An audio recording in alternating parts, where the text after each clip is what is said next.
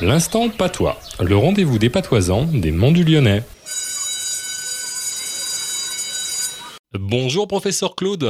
Bonjour Stéphane. Alors professeur, dites-nous quel est le mot de patois de la semaine Imbrassi. Embrassi. Mais qu'est-ce que ça veut dire Eh bien, embrassé. Ah, Jean Fleury, veuf et bel homme, qu'on nommait le soldat, sans doute à cause de sa moustache militaire, avait rendu visite à ma grand-mère en lui disant Depuis que je vous aime, je peux bien vous embrasser. Et elle, rosissant, lui avait tendu ses deux joues rondes. À plus de 80 ans, une très jolie scène émouvante.